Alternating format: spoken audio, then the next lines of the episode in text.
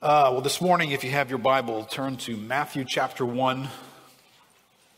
We have been in our Advent series, walking through the month of December, paying attention to the fact that Advent is about an appearing, Advent is about a coming, Advent is about a moment in all of human history where God showed up in some vibrant, living color announcing himself ways that he wanted us to take notice, and he wants us to continue to take notice.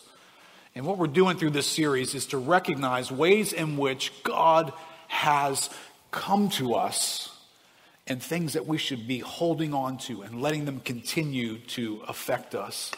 Now, this morning, I titled the message, The Providential God Has Come.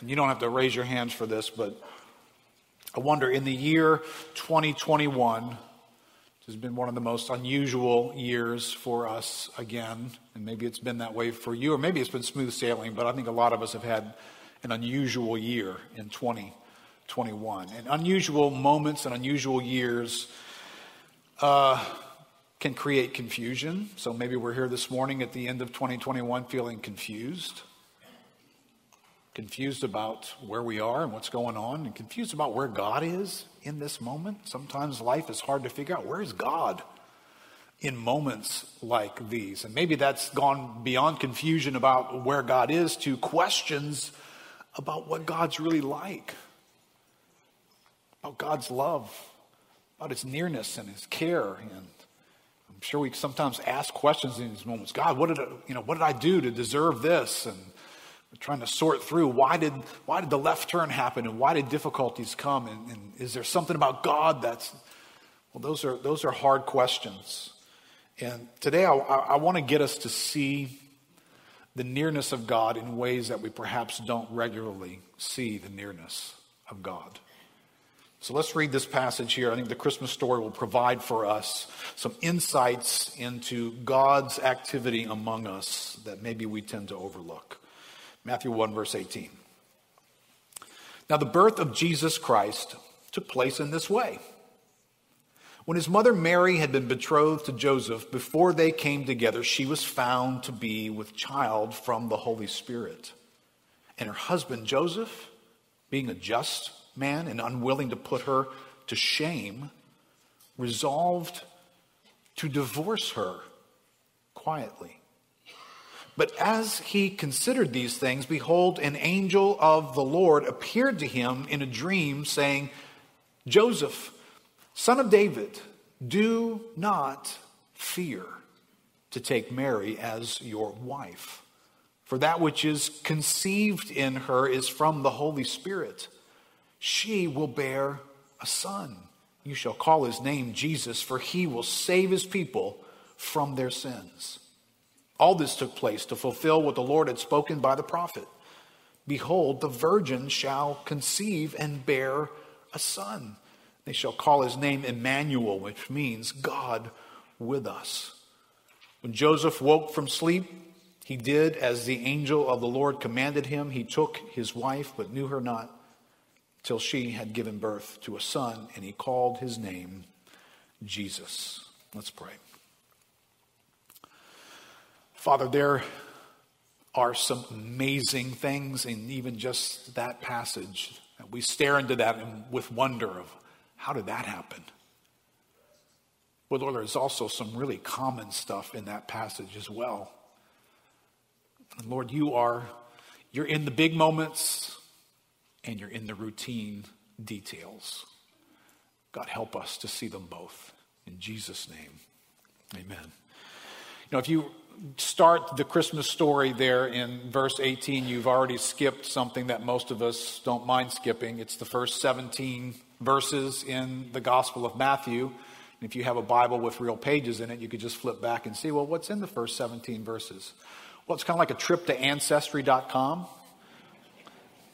Just a, a bunch of names of this one was the father of that one, this one was the father of that one, this one was the father of that one, and this one gave birth to that one. And and there's a tracing out of something that, you know, you and I are looking for this miraculous God to show up in big, powerful ways. And he starts the gospel with some of the most routine stuff that you could start with, right? He goes to the birth record and pulls up something that you could find anywhere in the world. Right? There's birth records all over the place. Any of you guys ever mess with Ancestry.com? You ever mess with that? It's kind of an interesting thing to, to play with. But you go back and you find, you know, oh, wow, I didn't know I was related to this person and this person, and then this one goes back over here. Well, that's kind of what the gospel starts with. And then this moment gets introduced to us where God is going to do something, where He's going to step into this, this creation that He made, this, this human theater with all of its trappings and all the ways in which things get done. I remember the guy who landed on the moon when he was getting off the lunar module and he took that first step and he said, One small leap for man, one giant step for mankind. Is that what he said? One giant step for small step for man, giant leap for mankind. Is that right? All right. All right, well, now reverse that because when you get to the incarnation, you and I stare at that and kind of like, hey, small step. But for God of all eternity, who has created everything, a giant leap. The distance that this God travels from his glorious status to become one of his creatures and to live in the mundane, to live in the everyday, to live in time and space, and to submit himself to the very same forces of life that you and I live in every day of our lives. I wrote in your outline, it is dramatic to ponder this willing posture of God, but it's also insightful to learn how God's glory and purpose are bound up in these divinely ordained limitations that we exist in. You and I live in a, limited existence. There are boundaries on what you and I can and cannot do, what we would like to have in our life versus what we're capable of having in our lives. And God is going to enter into this theater of limitations, and He is going to become limited by the same things. And He is going to display His glory through those very things. Right? So if we take this statement in verse 18, she was found to be with child from the Holy Spirit. We got no problem seeing the miracle there. But can you, can you see the divine limitations that this displays? I mean, if you press the rewind on this and you just back up one minute, there's just this young teenage girl from a little village, average little village in the Middle East, and she's just doing life.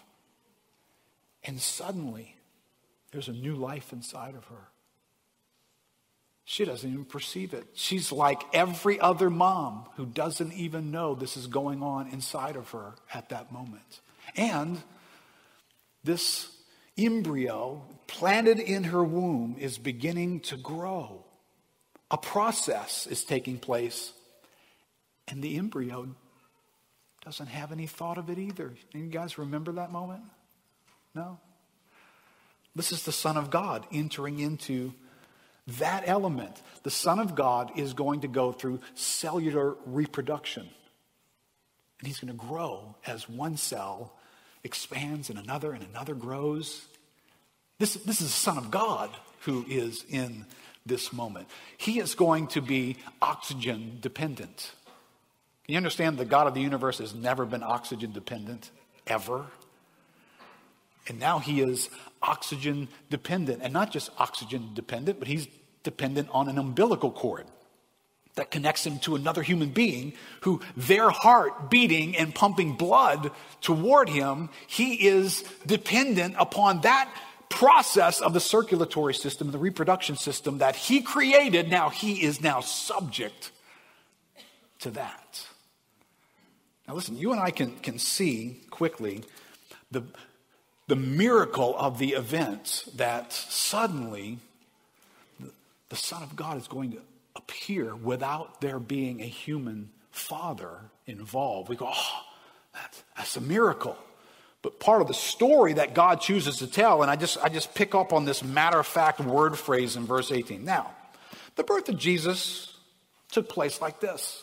I mean, it just sounds too matter of fact to me. This is how it went down. This woman gets pregnant, and then the, the pregnancy gets described, and then, verse 23, she will bear a son. We call that Christmas Day. Day one, outside the womb, the Son of God makes his appearance. And we sing songs and read the verses about in that moment. How miraculous was that? That he was going to need to be wrapped in swaddling cloth. Is that like, wow? No, that's like unimpressive. He's the Son of God. You need to wrap him in a cloth to keep him from catching a cold? Really? God, why, don't you just show up? I mean, let's just invite God to insert miracles all over the place here. God, why don't you show up? And I don't know, I mean, Iron Man had like, you know, special gadgets and stuff. He was temperature resistant. Couldn't you have done something for Jesus to make him temperature resistant? Or just change the environment around him. Why don't you make the manger, you know, like 78 comfortable degrees, perfect humidity? I mean, couldn't God do that?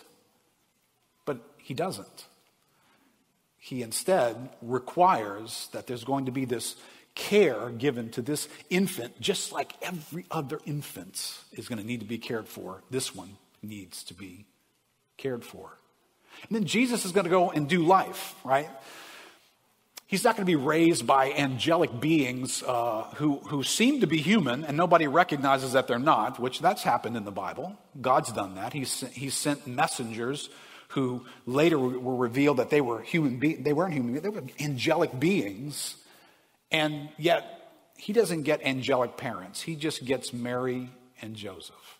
And listen, history has turned them into something that they were just average people. Mary and Joseph, they're going to raise this child with all of their limitations, with all of their mood swings, with all of their questions and uncertainties, and they're not available, and they're trying really hard, but they're not doing a great job all the time. They're, they're just human beings raising another human being, right? And then Jesus is going to do life on planet Earth. Jesus is going to travel by foot. I'm thinking if there's ever was a person who that's not a good idea, this is this is the one, right? He, he needs to be places. He needs to get places much faster. So, God, how about the miracle of teletransportation or something? Just somehow just show up in miraculous moments where Jesus needs to be in that next village. For goodness sake, he's, he's got stuff to do over there. He's got important things to say. He needs to meet with those people. God certainly needs to provide a miracle to get him from here to there that everybody can just freak out about. And wow, how did Jesus get here? He was 100 miles away 30 seconds ago. Wow. How does he get there? He walks. With all that slowness, that's how he gets there. Jesus would fully live in a human body. He would get hungry. He would get tired. He would experience energy running out. With all the important things that he had to do, he would be sleeping in the back of boats because he was in this human theater fully human. Jesus would use language.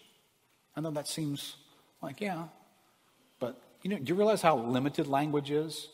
At some point, human beings create words to describe concepts and things, and then they string them together in ways that sort of make sense. And some languages are a little bit more, you know, deep and well worked than others. Jesus is going to use language. He's not just going to walk up to people and stare at them and suddenly impressions flood their minds and sensations fill their hearts. And they know without a word exactly what he's saying and thinking. Is that because God couldn't do that? No. It's because God was pleased to enter into this humanity with us in the very same way in which you and I live in this world. Now listen, Jesus worked miracles. Lots and lots of miracles. But if you read your Bible, do you, do you wonder how many times Jesus passed up opportunities for miracles? You read your Bible that way, it'll be pretty interesting. There are a lot of situations that Jesus looks at, sees, walks past, and he doesn't change it. Right? It, it would be inaccurate. Well, we know this, you know. Give me the list of all the people that he raised from the dead. It's a very short list, isn't it? Is that because nobody died while he was here? No. God invades miraculously, but God does other things that you and I might not call, call miracles, but he is still involved and he is still engaged, and to him it counts.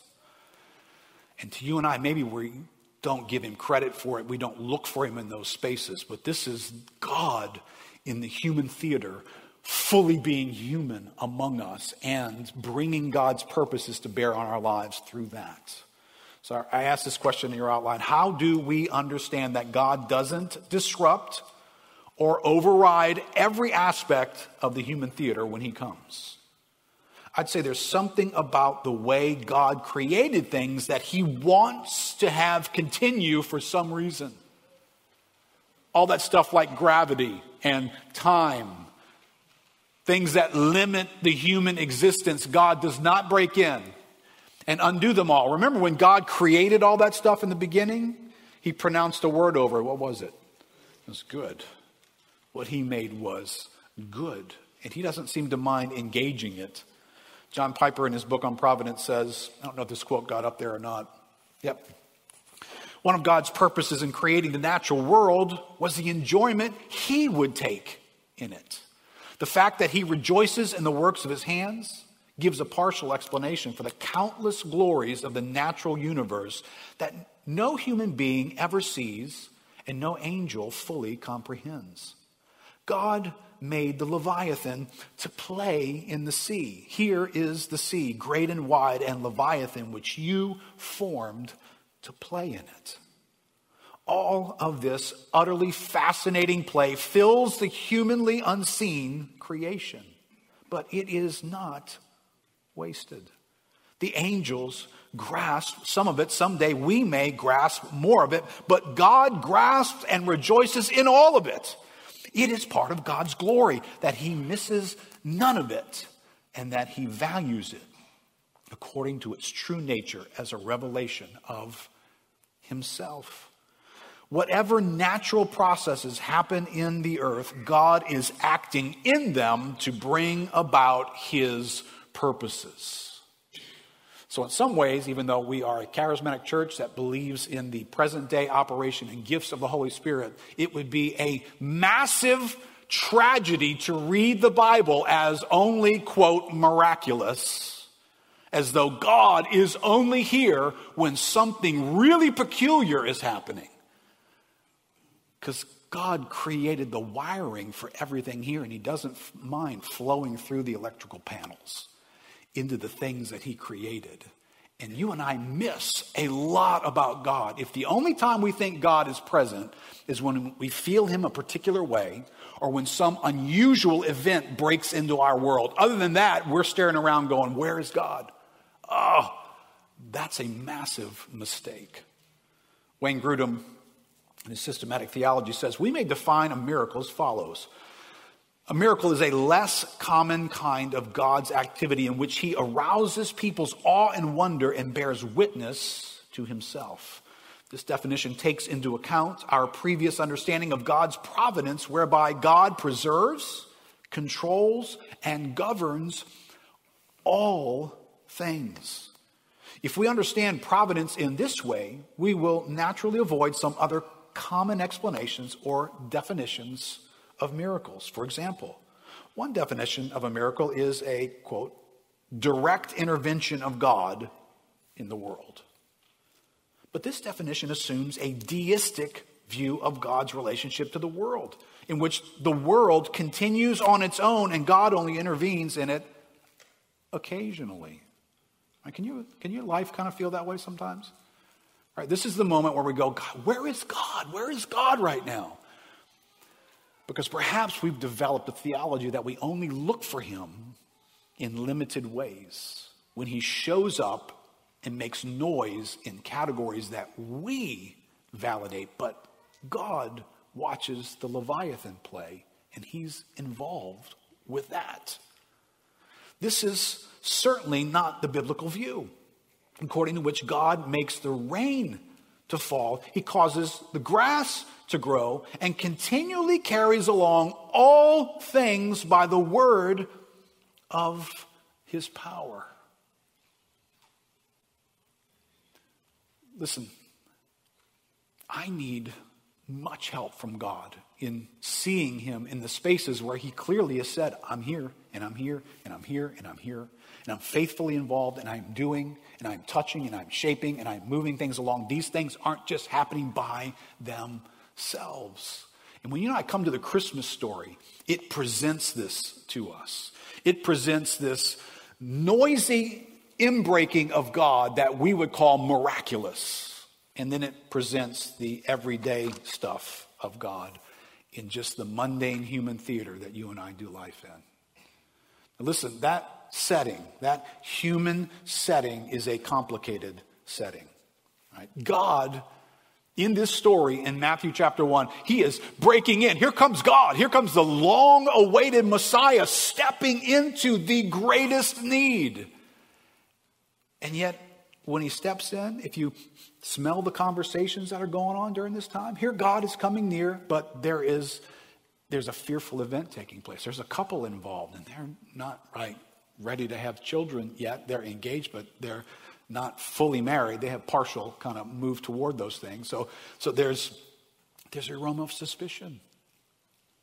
If you were Joseph's friend, and the angel has not revealed God blatantly to you yet, you are suspicious. You're not buying her story. You're thinking, who, who has she been with? I never, I never, he's crushed. I never could have imagined she would have done that to me. That's what they're talking like. That's what he's sounding like. And now there's shame involved. There's no way to explain this. There's public disgrace in this moment. There's a couple who are God's couple who are walking through a moment where this is what they're having to manage behind the scenes in their own thoughts. This is disgraceful. How, what are we going to do? They even talk about divorce. I mean, take this for what it is. God has never been more near. And there's a couple talking about divorce. Couples? Can you just factor that in somewhere? That sometimes the way life feels is blinding you to the nearness of God. And, the only thing you can think of as a solution is divorce. But what if God could step into that moment and make some things known to you in your heart by the Holy Spirit through angelic intervention? Right? God was near to this moment that felt like divorce was the answer. Let that be a, a tip for all of us as we do life here. I think I wrote in your outline the purpose of God and the will of God clearly revealed didn't mean this moment didn't feel confusing, unclear, or fearful. Engaging this moment, you would have felt these things. This is confusing. This is this, the way forward is just unclear, and you would have been feeling a sense of fear. Right? There's a reason why the Bible tells us don't be afraid, right? Verse 20. But as he considered these things, Joseph, behold, an angel of the Lord appeared to him in a dream, saying, Joseph, son of David, do not fear. Why does Joseph have to be told, do not fear? This is not rocket science. Because he's afraid. Because he finds himself without all the details in the moment that God has ordained for his life, and the moment has generated in him a sense of fear. This is not, I don't understand this. This is not good. And he has to have God break in and say, Do not be afraid. I mean, you guys know, even you're not going to escape the, even the, the initial story of the Christ in this family without encountering more fear. How many know sometimes walking in the middle of the will of God can put you in touch with fear?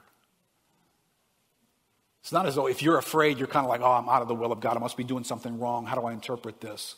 Uh, not too long after, Matthew chapter 2 records this, verse 13. Now, when they had departed, behold, an angel of the Lord appeared to Joseph in a dream and said, Rise, take the child and his mother and flee, flee to Egypt. This isn't a vacation. This is, this is, you're running from something. And remain there until I tell you. For Herod is about to search for the child to destroy him. The most powerful, relevant ruler that they could think of knows them personally, and he's after them and their family. He arose and took the child and his mother by night and departed to Egypt and remained there until the death of Herod. This was to fulfill what the Lord had spoken by the prophet Out of Egypt I called my son. All right, so here's the moment. Some dude doesn't get it that this is a good thing. This is the Son of God. He's coming to save the world. God is broken in with a good thing. And this guy doesn't get it so much so that he's going to take the life of this child. That's what Mary and Joseph are interacting with in this moment. So, how does, how does God keep alive the Son of God to save the world? Well, how about a 250 mile journey to Egypt? How about that? How about you get on some kind of caravan and ride on the back of some donkey and walk for 250 miles to Egypt? Is that what you think the God of the universe would do? Why doesn't he just give Herod a heart attack? Right? Done. Next. I mean, that just seems like a, a quicker solution to me. I mean, what?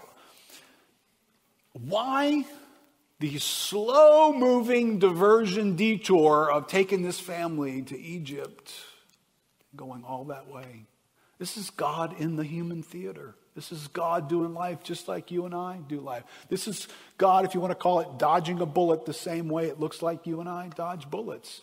So apparently, sometimes we're dodging things and moving things, and it's, I mean, does a camel ride to Egypt look like a miracle to you? No, it just looks like an inconvenience. But it's God in the midst of their lives, protecting his purpose in their lives. It just looks like a long journey and an inconvenient moment. I wonder how many long journeys and inconvenient moments are in my life that I'm not fully aware how God is at work in that very space of my life. And it took me way over here for reasons that I can't even begin to imagine what they are. But yet, God is sovereignly involved. But this question in your outline aren't we tempted to oversimplify God's involvement in our moments? If God is involved, we think, then things will go smoothly. It won't be hard. We may even expect it to be one miracle after another to either rescue us or at least speed things up. I mean, it just makes sense, right? God does to us what are strange things. These are strange things. I always loved that 4Him song a number of years ago came out. This is such a strange way to save the world. Right? Remember the lyrics to this? It's talking about Joseph. Says, I'm sure he must have been surprised at where this road had taken him, because never in a million lives would he have dreamed of Bethlehem. And standing at the manger, he saw with his own eyes the message from the angel come to life. And Joseph said, Why me? Just a simple man of trade. Why here? Why, why him? I'm sorry. With all the rulers in the world. Does it just does it make sense that you're you're doing this grand scale big event for all of humanity and we're nobody's God? Do you, do you know who we are? Why here inside this stable filled with hay? Why her? She's just an ordinary girl. Now, I'm not one to second guess what angels have to say, but this is such a strange way to save the world. Sometimes an infinite God does things that just simply puzzles finite creatures. Doesn't he? He just does some strange things. You know, last week we celebrated by looking at the Advent through the lens of Galatians 4 that describes that in the fullness of time, God sent his son. In the fullness of time. In the sovereign, perfect mind of God, that moment was the right moment, right? A moment that had no internet, no ability to publish anything that Jesus was saying. You couldn't go live stream his message out in the open field where he was saying some of the most profound things that would ever be said on, on earth that couldn't be put on YouTube. There, there would be no posting that. You wouldn't say, look at the, he was dead moments ago. Look at him. Look at Lazarus. And you're filming him with your iPhone. Can you imagine some of this, how it plays on TikTok or wherever? That, wait, God, that was the fullness of time? Are you sure this wouldn't have been a better time? I mean, this was something that needed to go global. Wouldn't it have been better if Jesus had a private Learjet? that he could just fly from place to place. I mean, he's got important people to meet with. He's got dead people to meet with. It'd be nice if he could show up before they died. He's got important things to say. But God chose that time and called it the fullness of time. Right? This is strange. Charles Spurgeon said the birth of Jesus is the grandest light of history, the sun in the seasons of all time. It's the pole star of human destiny, the hinge of chronology, the meeting place of the waters of the past and the future. Why did it happen at just that moment? He came at the hour which God had determined. The infinite Lord appoints the date of every event. All times are in His hands. Are no loose threads in the providence of God. No stitches are dropped. No events are left to chance. The great clock of the universe keeps good time, and the whole machinery of providence moves with unerring punctuality. Apparently, it's not just the big, loud miracles that God is in. He's in the moments, He's in the small things. But here's our reasoning question, right? In your outline, I said this If He is the infinite Lord, why doesn't He use His infinitude all the time at full blast? Isn't that what, when I ask God? Every circumstance of my life, I can think of ways how God can overcome it and change it. Every one that I've ever been in. And so, what I end up raising the question is God, why don't you just dial yourself up to full blast right here. You know, you're infinite. You've got power. You've got all the resources needed for this. God, can you just dial it up to 100% and just blast this situation right now with everything that you are? That, that makes sense to us, right? Here's our working premise.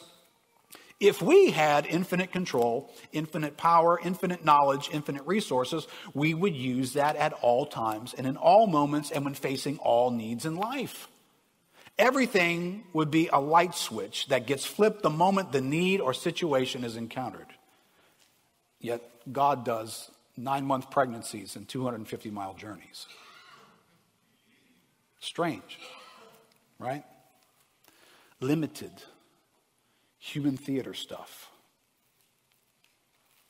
And how many, how many of us are, are doing life right now and we're wrestling with how we feel about the limitations that exist in our lives? Do you like all your limitations? I mean, the odds are when I stare at my limitations, I, I don't see how glorious God is in them. I, I, I think I struggle in those categories for that. Our intelligence, our talents bump into a ceiling at some point, limitation. Our energy, our efficiency, can be rather frustrating to live with the limits that we have in those categories. Then there's people in our lives, our, our friendships, our family relationships. They're limited. They just don't do everything for us that we wish that they would do. They fall short. We have expectations of one another. Sometimes we meet them, sometimes we don't. A lot of forgiveness is needed if relationships have to continue because we have limits We just don't show up in each other's space in ways that sometimes we just wish we would.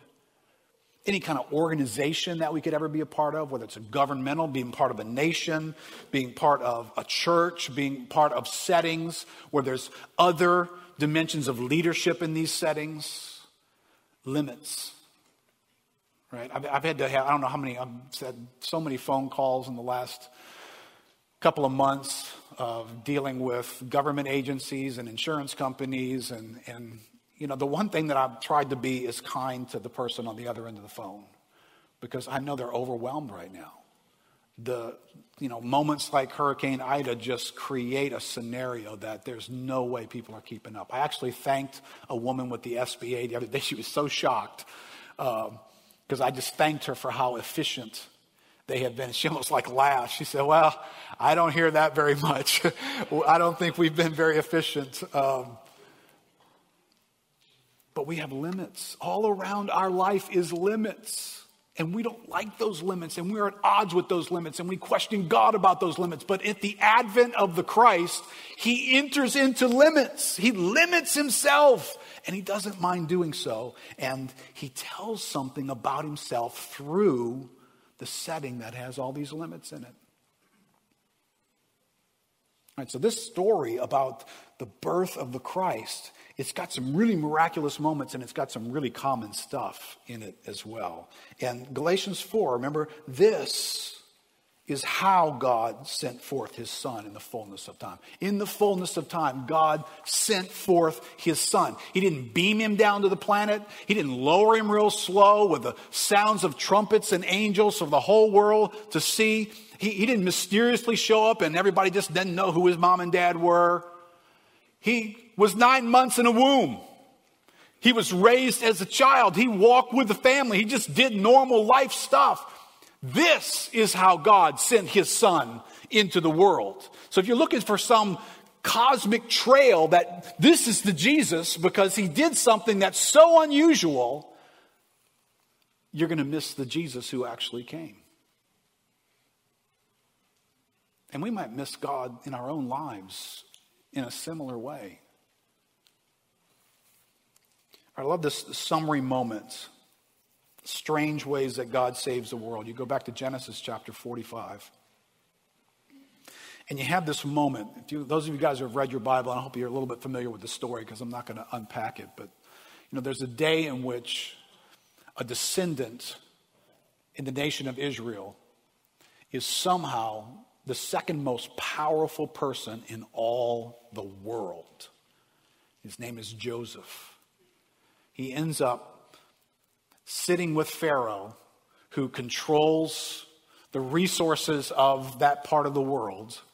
And Joseph literally comes out of nowhere to be this unshakable force in decision making all over the world. And one day he meets his brothers. If you know the full story, you, know his brothers have assumed he's pretty much dead. They betrayed him years ago. And so now they don't even recognize him. He's, he's a grown man. And they show up, and Joseph recognizes them. And he goes to explain himself to them. And then he gives a pretty decent long explanation, but he says this phrase God sent me before you to preserve life. All right, it's a mind blowing moment because he's actually comforting them. They're, they're all realizing when they finally see who he is the guilt of what they've done and and he reveals himself and he says, No, no. God sent me before you to preserve life. Well, why did, why did God have to do that? Well, because there was, a, there was going to be a famine in all the land. And millions of people would have died in starvation, including the lineage of the Messiah and God's purpose in bringing the Savior to our world would have ended in a famine where his promises could no longer continue through the very people that he had ordained for them to continue through. So Joseph is the remedy to that. How about, how about God just stops the famine? He can do that. He just make it rain a little bit more. He can make the crops grow because when we check out God's activity, we find out He's the one who makes the grass grow, the sunshine, and the rain fall. So, why all this Joseph thing playing out? God, why don't you just make sure you could do a miracle differently? If you don't want to rain on the whole world, how about, how about you just do Joseph's family so that they don't die? How about you just make sure it rains in their backyard? Can you do that, God? God can do that, can He? But he doesn't. God sends a Savior into the world. How does he do that? You remember Joseph's story? Remember how God is providentially involved in Joseph's story? Because it's one part average family. Bunch of brothers. I don't know if many of you guys had brothers. Sibling rivalries. Uh, inconsistent, unfair treatment in the household, a little bit of anger, a little bit of bitterness, a little bit of jealousy going off, some fights here and there, revenge in the hearts of human beings. And those dudes decide, you know, the way to fix this? We're going to get rid of Joseph. Now, you understand, Joseph's commentary from the God of providence is going to be God sent me here. No, from their standpoint, we couldn't stand you anymore, dude. We abandoned you and betrayed you and sold you to another group. And they brought him, they brought him. God didn't pick him up, transport him, suddenly show up next to Pharaoh with lights coming off of him, beaming, saying, You're going to need me soon. You're going to need me. He gets to Egypt and gets in an episode of Housewives of the Suburban Egyptians meets a woman named Potiphar. He's a good looking guy. Her husband's away a lot. She starts coming on to him. He's a righteous guy. He resists. He just responds in a godly manner. She rats him out, lies about him, and he ends up in jail. Now, here's the weird thing because, you know, along the way, if I'm Joseph, I'm wondering, where is God? Aren't you? Where's God? Where's God with my family? Why didn't God show up? Because I'm sure if he's a praying man, he wasn't praying in his prayer closet, God, could you just make my brothers totally jealous to the point that they'd really almost kill me? I don't think he's praying that way. I think he's trying to fix the things that are broken, but they end up going in a bad direction. And then he's going to get to Egypt, and this woman's going to falsely accuse him, and, and he's going to land in jail. Now, the Bible does say along the way that in Potiphar's house, there was great favor on Joseph, and God was with him. Really? You're with me? When this woman falsely accuses me and I can't I can't overcome it and I'm going to be put in jail? And then when he gets to jail, the Bible turns around and says, God was with him and gave favor to him. He's like the top guy in jail. Well, you know, God, you're the infinite God. Can you just turn it up a little bit? Can you just kind of like a little bit more power, a little bit more thought, a little bit better plan than that? The guy's in jail. So what? He's the top guy in jail. He's in jail. And then he lives in jail for a couple of years because a guy who should have remembered something about Joseph forgets for two years. And then there's this moment there's this ripe moment where Pharaoh comes in contact with God's purpose through a dream. And then, then Joseph is finally going to be brought onto the stage. And a miracle is going to finally happen, right? He's going to interpret a dream and blow Pharaoh's mind because he knows the future. Ooh. God finally showed up, didn't he? Or did he? See, the Bible doesn't describe like there was this life that Joseph got to live where, you know, God was at a distance, God wasn't near in that chapter, and then he moved to Egypt and God wasn't close here either, and he was in jail and God wasn't there. But then when the supernatural showed up and he can interpret a dream, ah, there's God now. No, God said, I sent him to Egypt. And God used every one of those details to accomplish his purpose through his life. Kind of a strange way to save the world, isn't it? Apparently, God does strange to us things in the common spaces of our lives. And that's what the Christmas story just highlights.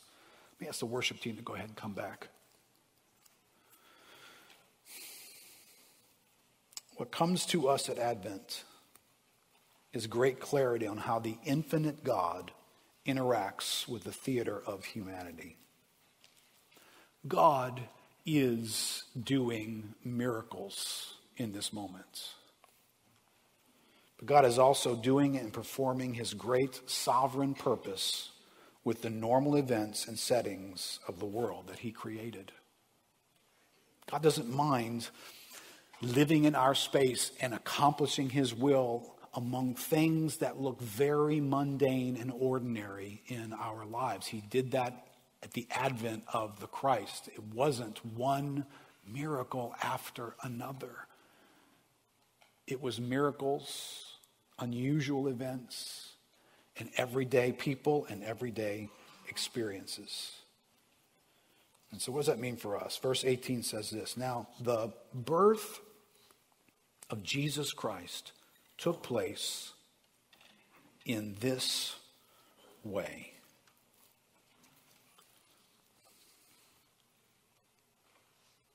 An Ancestry.com moment.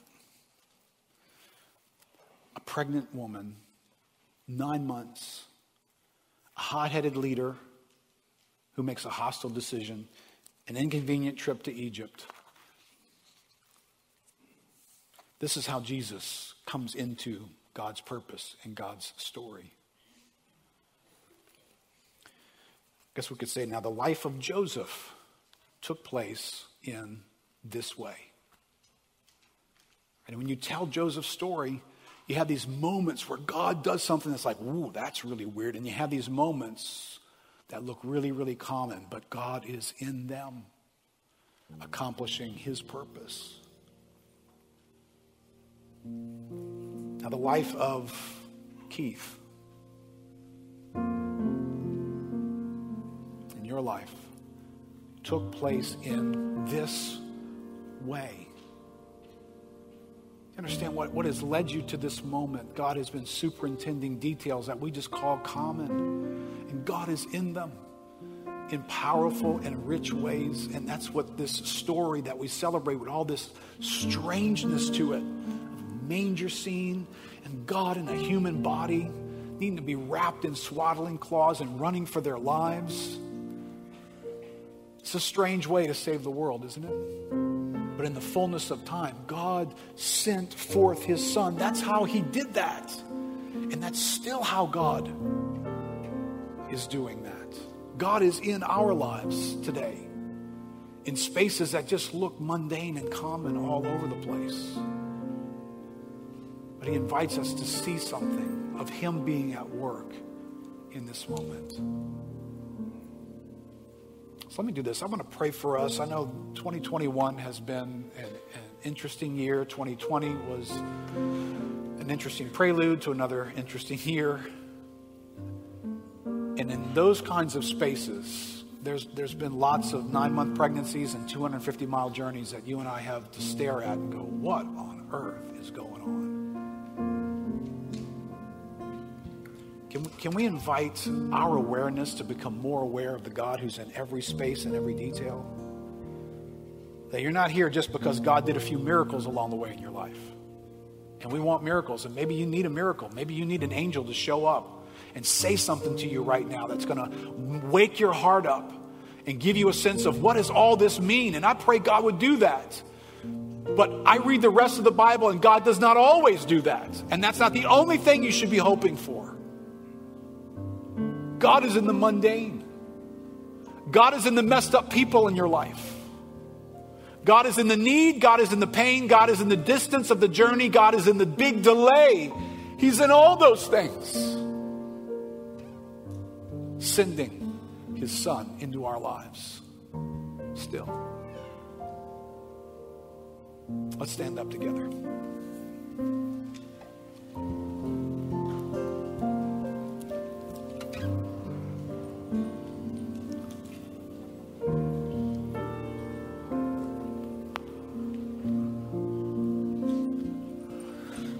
Father, we near the close of another year.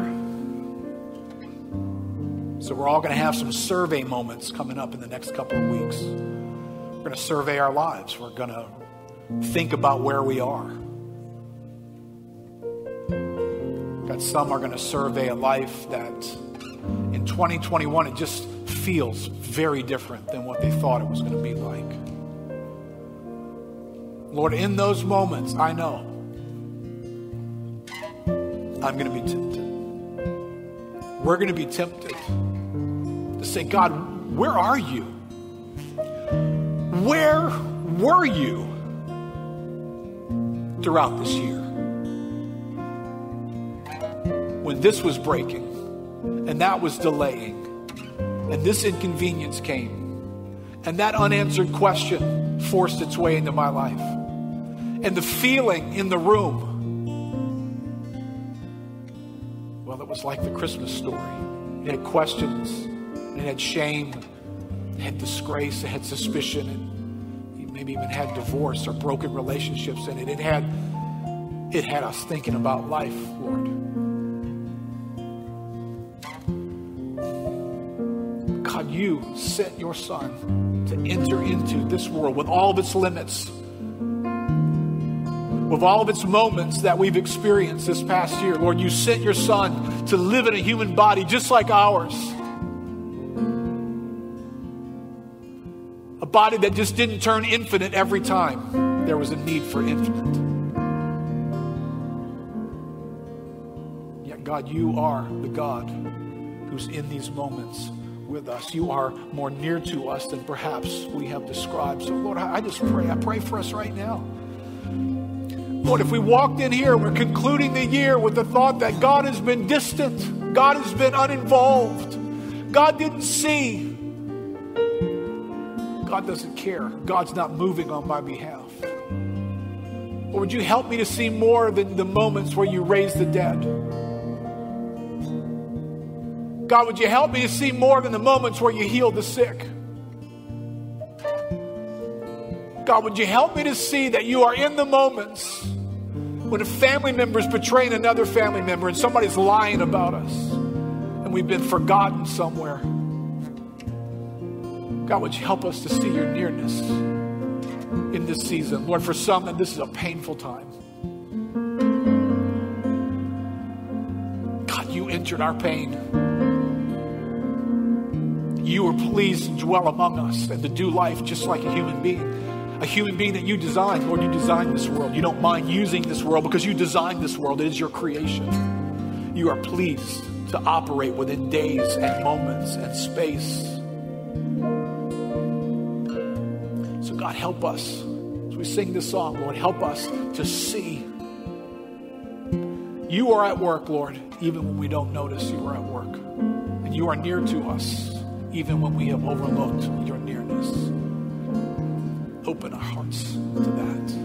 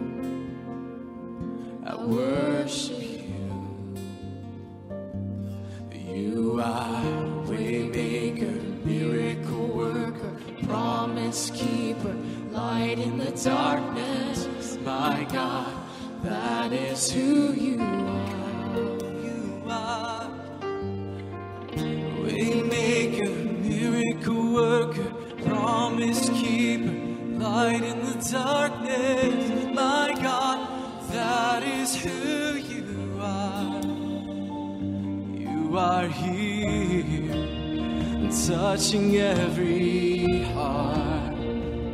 I worship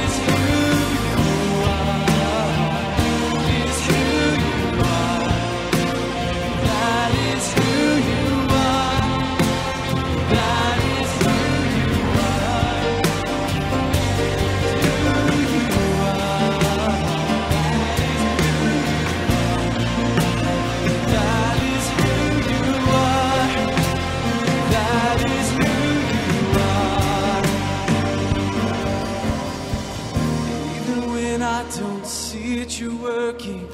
Even when I don't feel it, you're working. You never stop, you never stop working. You never stop, you never stop working. Even when I don't see it, you're working. Even when I don't feel it, you're working. You never stop, never stop working. Never stop, never stop working. Even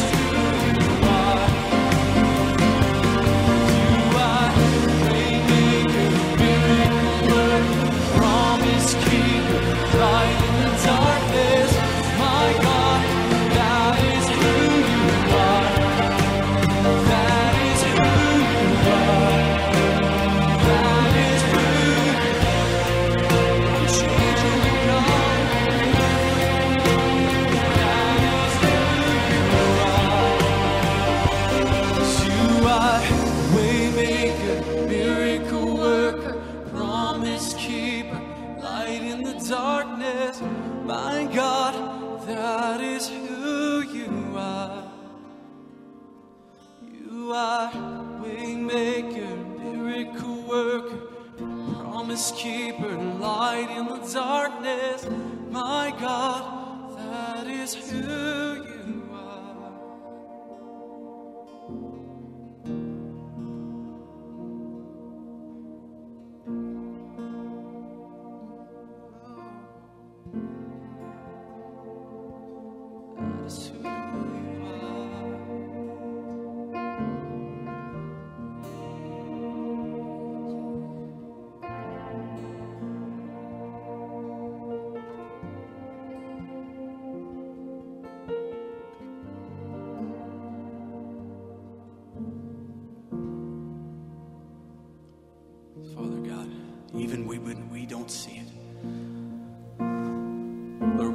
Trials feel like we're in a prison cell, God, when it feels like we're, Lord, no way out, Lord, you are constantly working